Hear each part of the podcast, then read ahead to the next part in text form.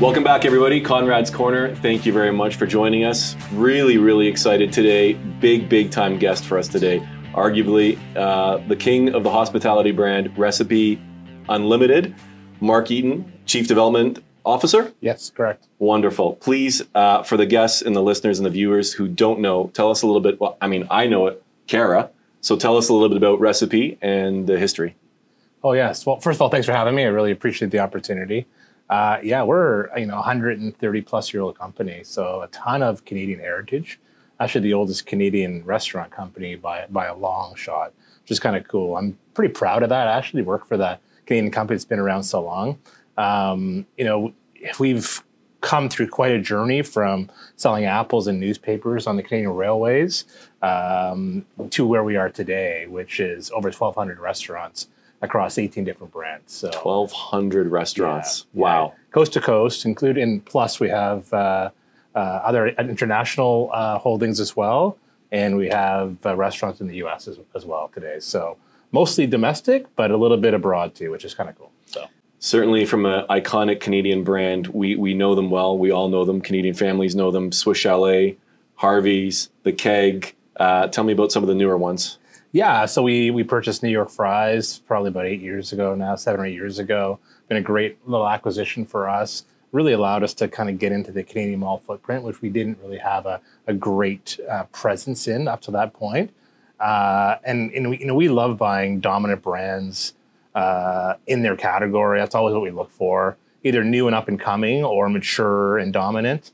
Uh, you know, not just like the St. Hubert purchase, extremely dominant in the Quebec market.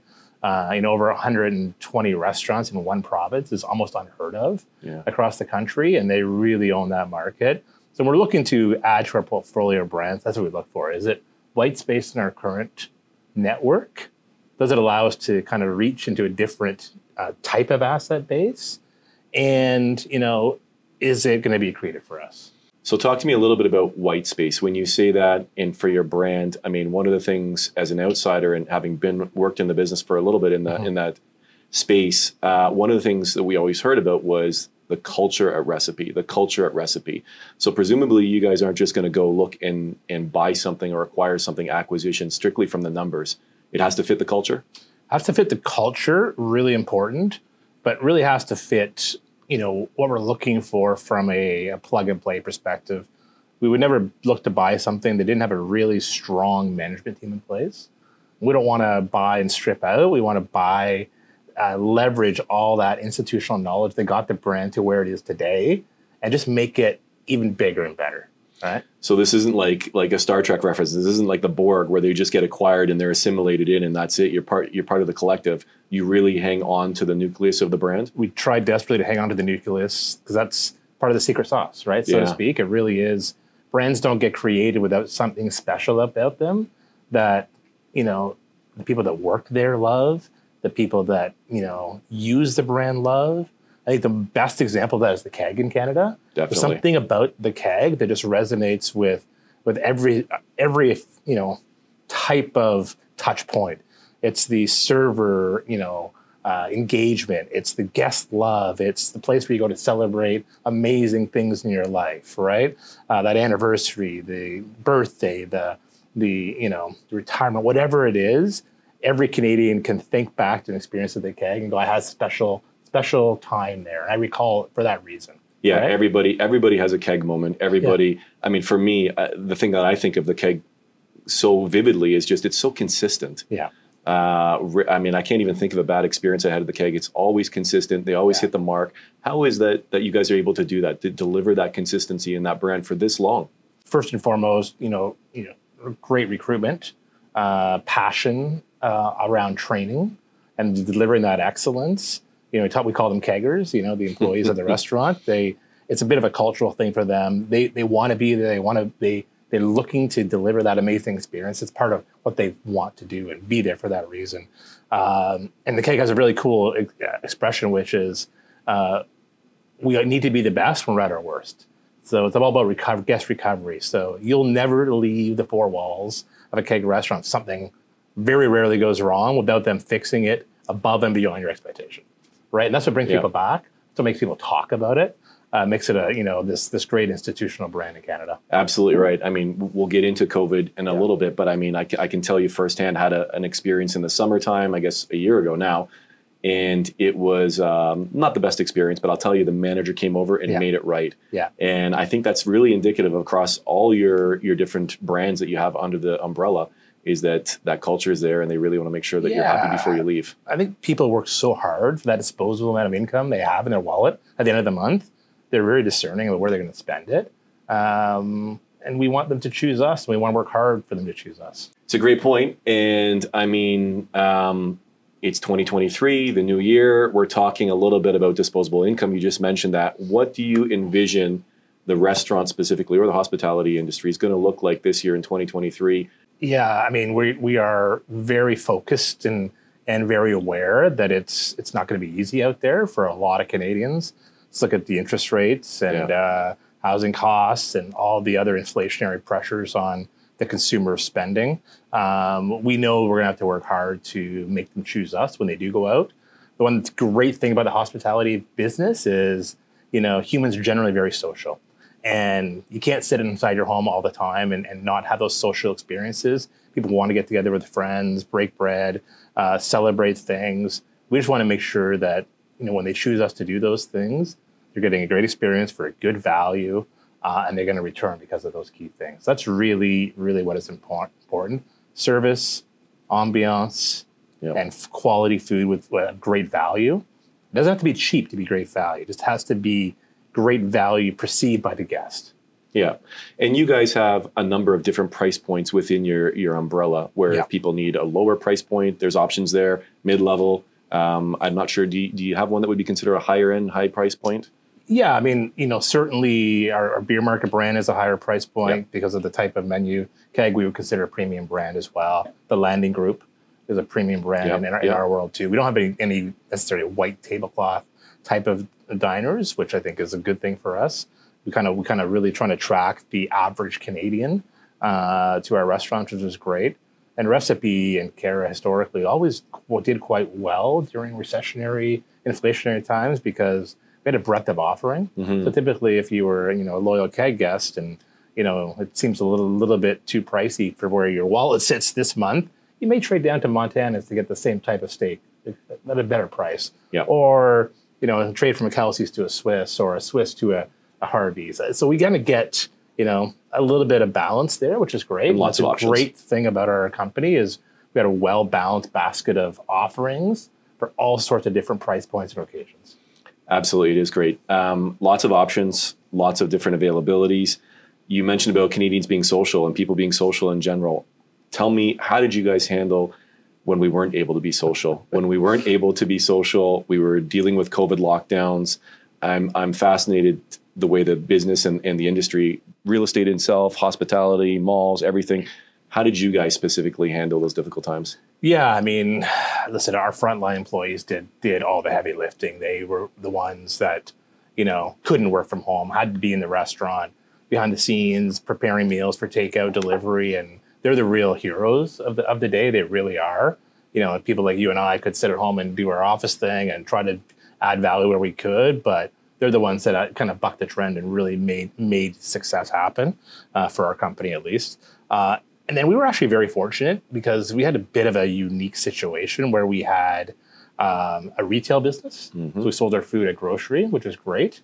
Uh, we had a gift card business, a hard copy gift card, and an e card business. So you could actually send gifts back and forth and support family members that you couldn't see. Uh, and we had you know a good uh, cross section of brands that were that were um, fast food type categories. So Harvey's with the drive through, uh, Burger's Priest, all those kind of things that weren't locked down physically, people could still use in a normal kind of way through either takeout and delivery normal channels or through some of what we call the aggregators, the Skips and Ubers of the world, which is great. Um, and then we got really creative in our marketing, right? How do you reach the guest that's no longer Yeah. driving by you?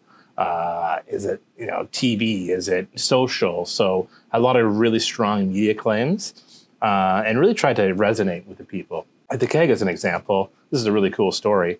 Uh, they, they didn't their, their takeout business was almost negligible Hmm. before the pandemic, right? You don't ever think about going to get a takeout meal at the keg and taking it home because part of the keg experience is enjoying it there. Right, a little bit dimmer lighting, nice glass of wine, the appetizer, the dessert. Um, so they really kind of you know put all the team together and we're really brainstorming how do we how do we resonate with our guests to to do something unique and different. And they created what they called the celebration kit. I don't know if you've heard of this, but or saw this. It, it was a bit of a you know whiteboard exercise in the boardroom, and they thought they'd give it a try where you could um, actually get a keg meal unprepared delivered to your house with instructions on how to cook it right? It comes comes with all the all the you know side dishes, steak, the steak spice, uh, an instruction sheet of how to do it. So it became this kind of really cool social media thing, and we were shocked on the uh, on the you know, the success and the demand for that product. Sold out way faster than we thought we would, which is kind of cool. So if you're home with your family and you're trying to think of a great thing to engage people, it was a neat idea. Right? It was a great idea. Yeah. I actually uh, tried it with my wife for a yeah. date night, and we're like, let's give it a shot. Yeah. You know, the social media grabbed our attention. We were looking for things to do. It was exciting, something to try, and uh, admittedly, I didn't probably do as good a job as the keg. Yeah. But uh, it, it, was a good effort nonetheless. Yeah. And again, it was great. We had John Crombie on the show a couple shows ago, and he was talking about good friend pivot. of mine. John's, yeah, John's phenomenal. Long, my one of my very first managers, and so we had a good catch up. And the conversation around retail having to pivot uh, online, curbside pickup. So we talked heavily about how they had to pivot. I guess that's a little bit what, what you're alluding to about the yeah. restaurants having to pivot. And then, you know, we had obviously on Swiss Chalet and St. Hubert, and, you know, they were, you know, historically look back 20, 30 years, when you got, think about de- getting food delivered to your home, it was, it was, you know, Chinese food typically, pizza delivery, and Swiss Chalet or St. Hubert. Those were the three options. Yeah. No one else did it. So, the, you know, pandemic certainly you know, catapulted that category ahead, but we had such a head start. We had our own drivers. We have an on omni-channel system that we had in place where people could order our food and they've got it delivered to their house. So we had a, a you know, like a on a hundred yard dash, we were 50 yards ahead of most. Amazing. Which which was great. Yeah. Right. Uh, I know in that in that world, a lot of people have been talking over the last couple years about the presence of of the food delivery systems, the yeah. aggregators. So the Skip the Dishes, the uh, Uber Eats, et cetera, et cetera. You guys are working with them, but how how have you found it? Is it benefiting your business? Is it cutting in? Is it convoluted? We hear about some in the franchise world where I came from. Some people the margins aren't there. It's too expensive. Uh, what are your thoughts on on the delivery system? Yeah, I think you know for us it, it's uh, one of those necessary evils of the business. Like it'd be it'd be nice if we if it was truly incremental uh, to your business, you could see the benefit in that uh, on, on, a, on a larger scale. The challenge that most face, including us a little bit, is it does come at a, a cost in other channels of the business. So yeah. some people just gravitate towards Uber or Skip because that's what they're used to with every other brand, kind of forgetting we have our own delivery side of the business. So they end up paying more, we end up paying more. So we should just educate them that there's a better way to do it. That'd be awesome. But you know, they were definitely a necessity during the pandemic and it's up to us to find out how to work with them yep. to make sure we're delivering great value in a timely way to our guests. That's the key. You think they're here to stay? I think there'll be consolidation. Yep. There, there, and I think there has to be. I look at every other industry that had you know disruptors mm-hmm. inserted into them. There's always consolidation that happens, right? Think about the travel industry as an example. Happened there. It'll happen here as well. I think. Uh, and then you never know. Hopefully, I mean, uh, we don't want to see anything in terms of a monopoly, but if there's some sort of consolidation, maybe the costs come down a little bit, yeah. a little bit more affordable. Yeah, working better with with the brands. Um, well, I you, think it's connected a little bit to the, the thing we talked about earlier too. When you know when the consumer's looking at their wallet every month and going, yeah. like, I have a little bit. Are you really going to trade um, cost for convenience as often as you did before? I think there may be a bit of a different thought process there that maybe I'll I'll skip the convenience today. You know, get out of my condo, go get it myself, and save the ten bucks. Yeah. Right. I hope that's some of the mindset changes that are going to happen. So I think that we need to find that point where it settles a little bit. Still a little bit messy coming out of the pandemic. Yeah, I agree. I think coming yeah. out of the pandemic, we're still a little bit in, in limbo, a little bit of that gray area. Um, presumably, and you tell me if I'm wrong, the numbers are not as great as they were before the pandemic in terms of in restaurant. Yep. They probably picked up.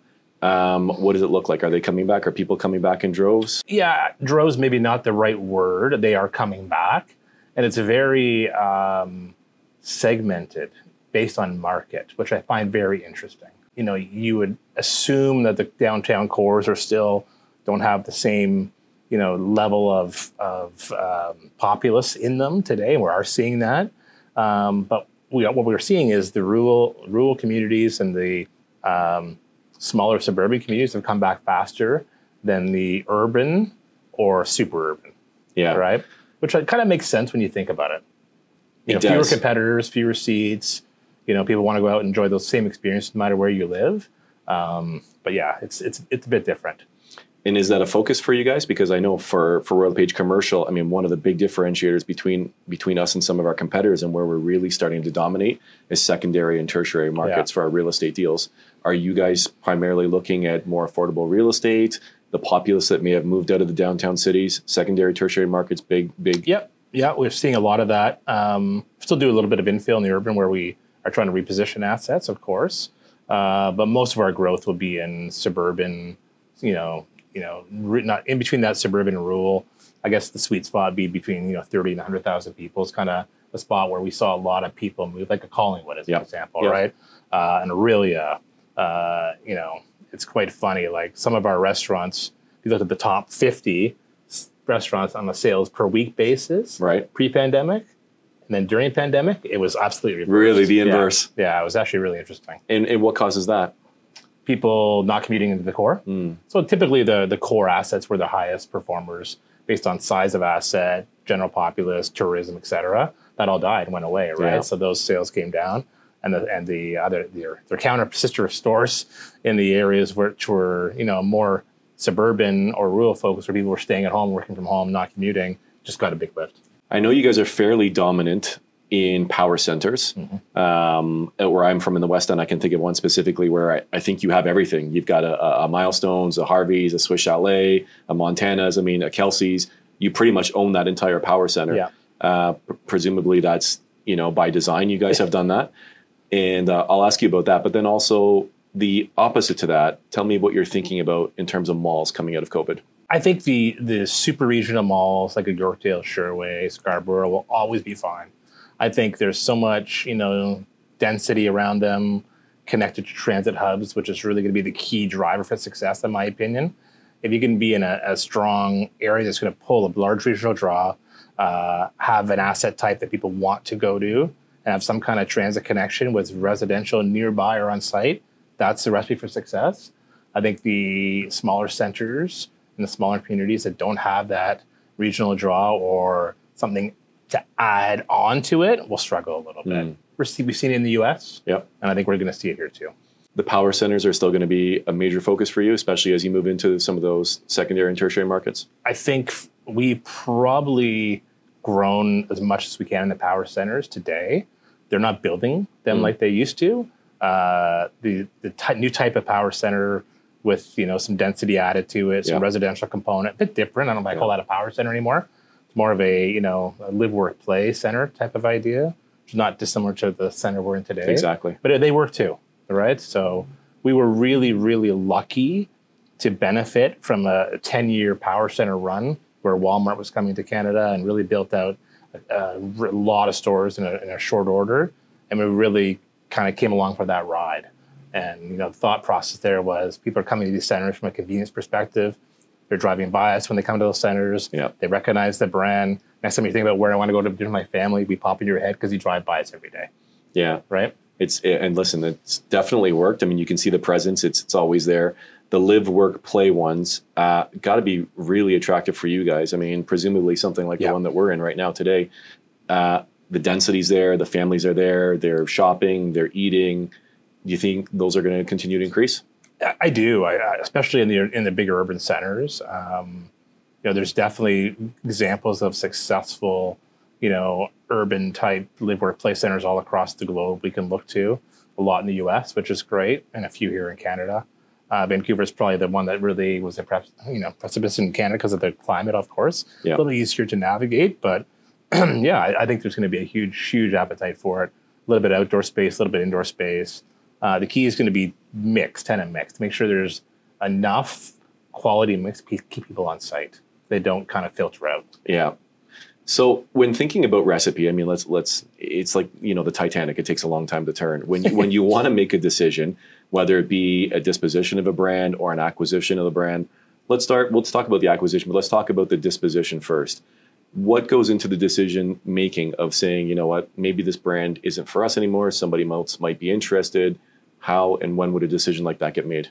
Yeah, I think you know it's never an easy decision. It's you know like sending one of your kids off out of the nest. It's a hard one to make, but I think we always look at it from a you know pure financial business perspective and go, are we going to continue to invest in this brand to continue to grow it or not?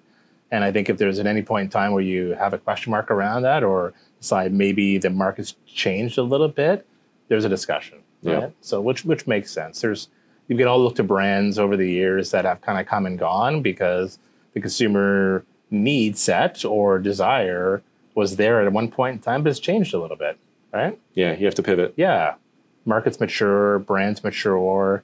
Uh, you think about you know the what I call the upscale casual category in Canada. Uh, you know, they didn't really exist in Ontario or Montreal for decades. And it was really kind of an import from Vancouver with one of our brands, actually, yeah. Milestones, yeah. that we bought and brought, and really kind of, you know, was a spearhead for all that all that upscale casual growth in, in Ontario. So all the you know the Earls and the Joeys and the Cactus yeah. stuff started to come east. Um, and it's been relatively recent. Yes, exactly. You don't have to go that far back no. to realize it, it, in my childhood that there was very few options. Absolutely. We were going out to Swiss Chalet. Yeah. I mean, it, there was very few choices. So that that change and that development has happened relatively quickly. Yeah. And think about, you know, consumers are looking for different things because they are talking about discerning with their money. They, they yeah. have choices to make. If you're going to make the choice to go out and, and not cook at home, you want an experience that kind of matches the payment. And, you know, brands have come and gone like you know, Pizza Hut, Red Roofs. Used to be everywhere. You yeah. don't see them anymore. They're gone, right? There's takeout and delivery units, but that brand's changed. It's very important to us if we're going to keep a brand in our portfolio. We put the right amount of attention, capital to it to make sure it's continued to be relevant in the consumer's minds. And if you don't think it can be, or think there's just a change that's not going to be able to be, you know, defended, it's time to have that honest conversation with yourself. Right. Uh, the honest conversation, it may or may not make the cut. Sometimes they have to go by the wayside. The flip side of that, when acquiring some of these upstarts, these brand new brands, uh, there's a bunch, as you mentioned. There's some yep. that have come into the network. There's some that are just upstarts and brand new. Uh, anything really exciting for you that you see in terms of a change? I mean, for a while it was breakfast. Everything was breakfast. There was new ones everywhere. Then yeah, and that's, a, that's a white space for us too. We didn't jump on that bandwagon yet. We might. We'll see. Yeah. Um, never say never. Uh, you might for, look at a breakfast play. Yeah, you never know, right? I mean, it's definitely a gap for us. We yeah. have we have a lot of asset and you talk about the power center where we have you know two or three spots. It's typically lunch and dinner. Mm-hmm. We don't mm-hmm. have a breakfast offering, so it, would be it'd be interesting for the brand.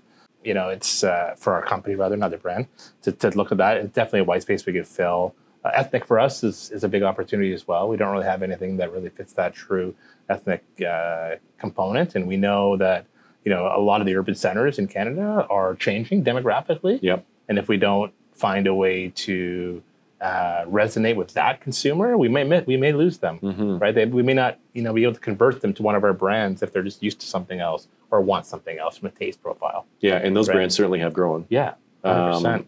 And then for us, you know, we have, you know, there's trends we watch, and uh, you know, the tequila tequila trend, you know, the brewery trend, all these things, um, the wine trend. We want to make sure that we're on point with a lot of these things.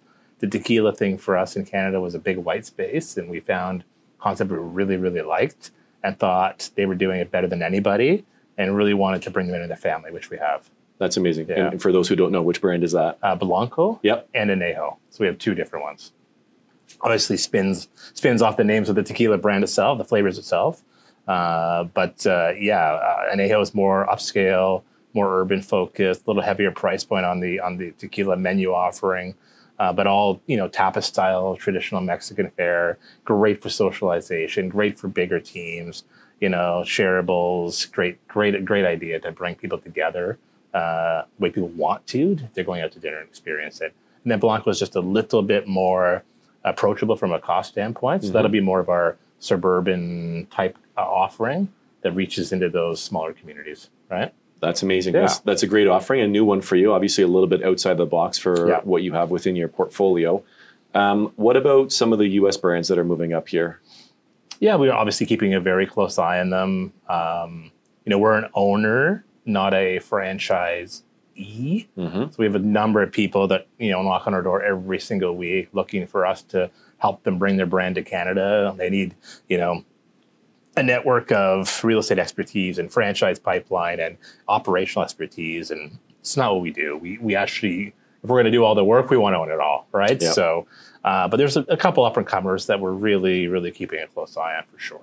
Yeah, and some category disruptors as well. You know, there's the big names out there that you know it's. Uh, you know, it's 30, 33,000 pe- 33 million people in Canada. So, of course, we're going to get some attention from some of those US brands, right? And you think they're going to have an easy time coming up here? A di- yeah, No. That They- seems to be the struggle as so much far. coming up here as we do going down there, to be honest. yeah. It's just different culture, different type of um, taste profiles, what we do. You know, Quebec is certainly a unique, unique market unto its own, right? So, a lot of those US brands, you know, if they're coming to Canada, they always try to start in Ontario or, or BC typically.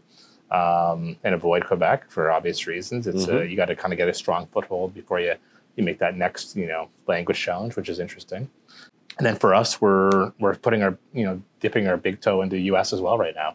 We're trying to grow our brands there, and we've you know experienced some definitely some pockets of regional uh, differences that we're learning about. Right. Yeah. So it's all about research, making sure you understand does your brand will your brand sorry resonate with the consumer in those markets or not. In which brands have you made that move with already? Well, we have Elephant Castle pubs in the U.S. Yep. We have Ten Kegs in the U.S. Uh, we're close to launching New York Fries in the U.S. And we had Swiss Chalet in Greater Buffalo, Mhm. Rochester area, and we're re- re-entering. Oh, re-entering. Yeah. Wow, Yeah, that's amazing. Hopefully, Yeah. it does well. yeah, I think it will. There's a big, big loyalty and big following there. There's actually a Facebook page, Bring Swiss Back to Buffalo. It's kind of cool, right? That is. It's yeah. good to know that you, that you know it exists, that, so people know that you follow that. Uh, definitely a big loyalty. Uh, I'm going to twist your arm, but before you leave here, I'm going to try and convince you. You got to bring that Toblerone back. yes, yes, Do you ever hear that? Oh, all the time. Love the festive special. Yeah, Uh, I was pretty partial to Toblerone. yeah I think uh, a lot of people people were for sure.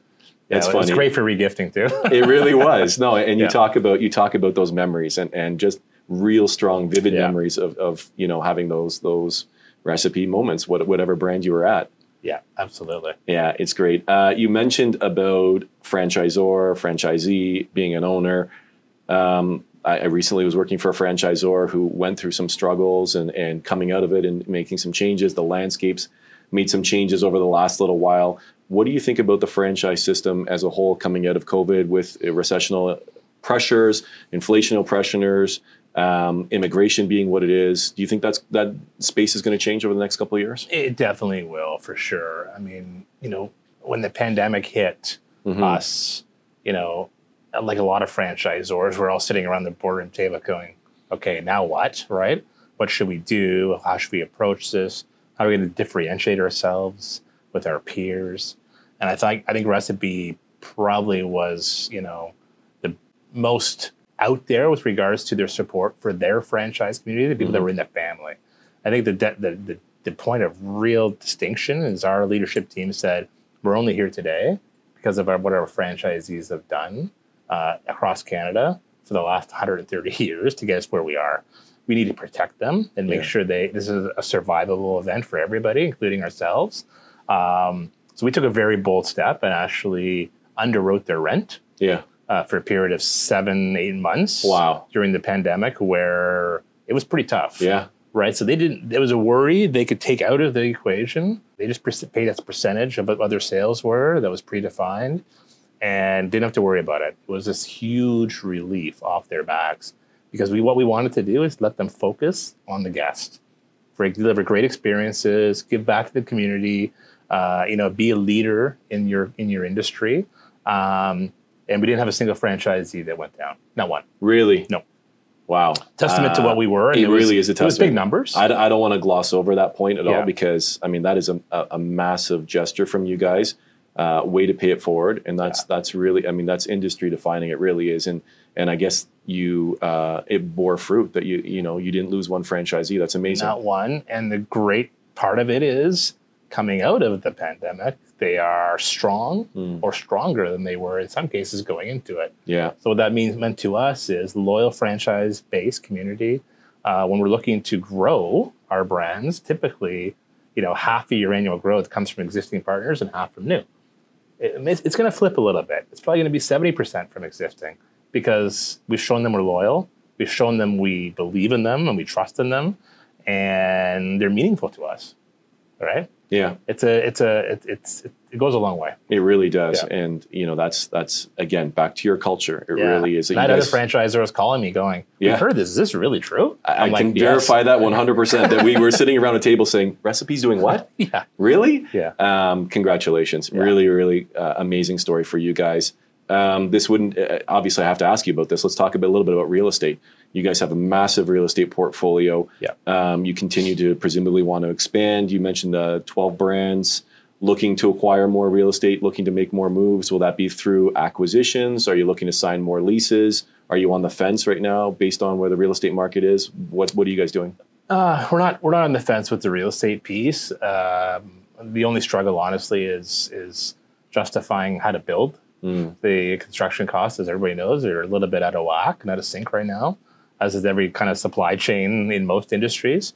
Um, you know, so the pressures on the P and L for us when you have a higher food cost and a higher labor cost and you know, margin compression because you're you know you're giving some dollars to Uber and Skip and so forth.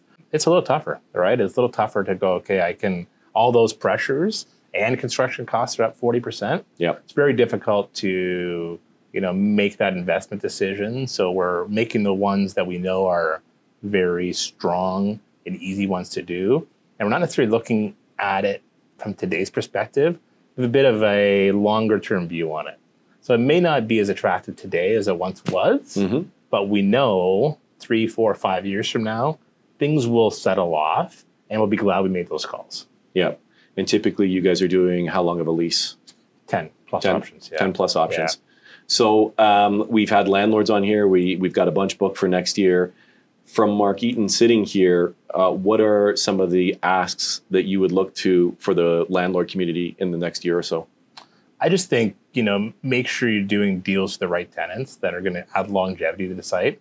And we see a lot of short term mindset stuff happening right Mm. now where fly by night concepts willing to pay me, you know, X dollars, I'm going to do that deal. Okay. But there's no real long term view on that. You know, put stock in a long term proven concept uh, like us that, you know, we've been around for 130 years. We're going to be around for another 130. Right. And, uh, you know, we'll, we'll be there. We'll do pay the pay the bills. We'll do the right thing, and we think we have brands that really people crave and want to be come to, right? And the other thing is just tenant mix. Make sure you have a really good understanding of how your center works, and make sure there's enough attractions for guests to come there. Definitely, uh, for sure. Having Yeah. sat on both sides, it's always odd to me to see that brand goes in there, doesn't really seem to fit the area, Yeah. doesn't really seem to fit the mix. And sure enough, 12, 18, 16 months later, they're, they're gone. Yeah, I understand from the landlord's perspective why you want to try that sometimes, whether it be to to roll the dice and try and be unique, but you got to think sometimes that they know going in there this is a failed concept, yeah, and this is a you know we're, we're, we're already pre-leasing that space in our minds because we know they're not going to last, for sure. which is unfortunate. It happens. But uh, you know, I agree with you. The long-standing brands that have been around, tried, tres- tested, true. Uh, those are the ones I think the landlords want. So that, Yeah. that for sure that carries clout for you Sometimes guys. it's easy to get clouded a little bit. I think from you know what's new and up and coming because it seems exciting and sexy and all those things. But there's also you know stock in in what's been proven, what's been around for a long time and been successful, right? Uh, I think that's really important to not forget.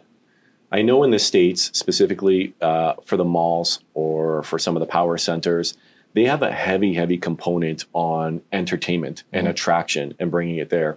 Uh, I forget what the number was. I think uh, John was talking to me a little bit about maybe like forty percent of that. Um, do you see those areas changing in Canada where they're going to go more entertainment, make it an attraction, make it a destination that will complement the food category? Yeah, I think they I think they have to, right? I think there's there's fewer, you know, type of retailers that we traditionally had in a fashion category or whatever the case may be. So you have to bring different types of, you know, retailers to centers to attract new guests, but also keep people on site longer. Right. So we're looking for that too. We're looking at the Mhm. next new opportunity is, you know, where can we go that we're gonna get, you know, a nice you know, cross section of people, but on a different different timeline, right? Um, I think the, the malls have done a good job. If you have a theater on site or you have some cool other entertainment, whatever, it extends that dwell time. And for us, we look for that because if the dwell time's extended, Mhm. people are going to be on site longer, which means they're probably going to want to eat while they're there. All right. So there's definitely a plus for us. That's great. It, it'll benefit you. I agree as We've well. always historically, you know, looked for the, you know, either being on a theater site or being adjacent to a theater site. Because for us, it's a, you know, kind of a one-stop shop. Let's go to a movie and a dinner, right? Or let's go for some appetizers before the movie or drink after the movie, right? So there's a nice synergy there. So, and all those other pieces of entertainment too can really help. Without giving any trade secrets away, is there a magic number that you guys have? You're at 12 right now. Is somebody in a secret room writing a 15, a 20, a 25? I don't think so. No, no. I think you know we we have uh, we have our our goals where we'd like to see it, um, but I don't I don't think it's that. I think it's it's more you know you know health of the company, Mhm. you know strong strategic acquisitions or dispositions to really f- shape the company to make sure it's a you know long term uh, hold for for our parent company. And I think our leadership team, including myself, have this inherent desire to leave this to the next generation in better state than we got it. Right? That's really the goal. That is the goal. Uh, you, mentioned briefly about Fairfax and about the change. For those who don't know, um, you mentioned it's exciting. Yeah. Tell me a little bit about why it's exciting and, and why the decision was made. Well, I, I think you know they looked at recipe as a whole coming out of the pandemic, and like a lot of other you know food service companies, um, both Canadian and abroad, you know, undervalued from a stock market perspective. Mhm. And it's not just the hospitality industry. There's a lot of industries that still haven't kind of bounced back. Look at all the REITs as an example; they're Yep. still all undervalued um, out there. It will all come back, but I think they just saw a good opportunity to take it back. You know, you know, rebuild it, and at potentially some point in the future, there's a you know a new IPO at a better time that gets gets a little bit more payback, right? So it was purely opportunistic. which is great. Opportunistic. yeah. Uh, from We've seen a few of those out there. Uh, Definitely, Yeah. there there has been those opportunities. Uh, Phil was here, our CEO, talking about people on the sidelines salivating, watching for opportunities. So that's definitely happening coming out of COVID. Uh, from a day to day perspective, any changes? Does that change anything for you? Create opportunities? Uh, make anything more difficult? Don't think it makes it any more difficult. It's exciting because we're we're really keeping a close eye on on who the up and comers are. We're ready to pounce when the right one comes along. Uh, but from you know private perspective versus public perspective, it certainly does take a lot of the day to day stresses away with regards to reporting, dealing with the analysts, you know, people that follow our stock.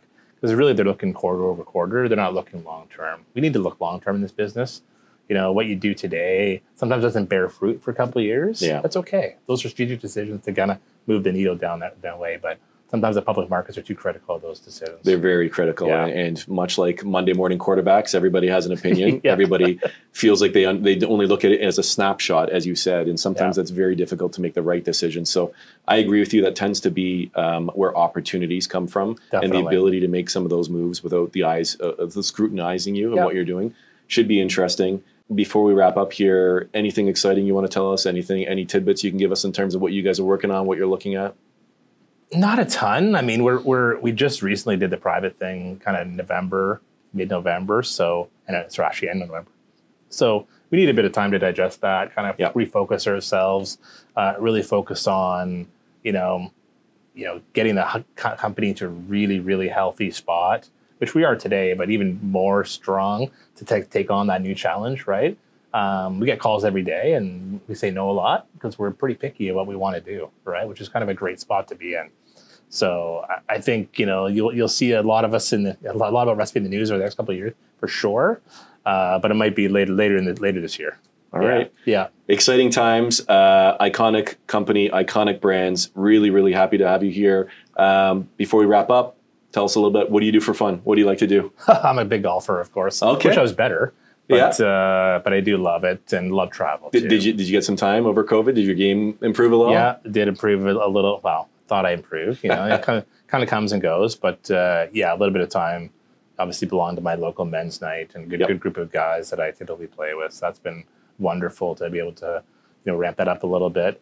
And then um, yeah, I just love to travel. I love seeing new places across the world. It's always great to do. So I always find I bring some great tidbits back, Yep. some learnings, and uh, the best education you ever get is travel, right? Yeah, it'll be amazing, and, hopefully we'll get to see you guys continue to expand Yeah. on your travels. You make some Yeah. more moves outside of Canada, Exactly. obviously inside Canada. Really, really excited about your success. Really excited about where you guys are going over the next couple of years. So we will continue to watch with bated breath. Yeah. Uh, thank you for being here. Really My pleasure. Thanks it. for having me. That's great. Yeah. Amazing. Always happy to talk about our company and uh, what we're doing. It's great. Well, it's exciting to hear about it. Thank you, everybody. Hope you enjoyed the episode. Watch, subscribe. Thank you again to Mark. And uh, make sure, or at least hopefully, everybody got their festive specials over the holidays. That's right. Please do. All right. Thanks very much, everybody. Take care. Okay.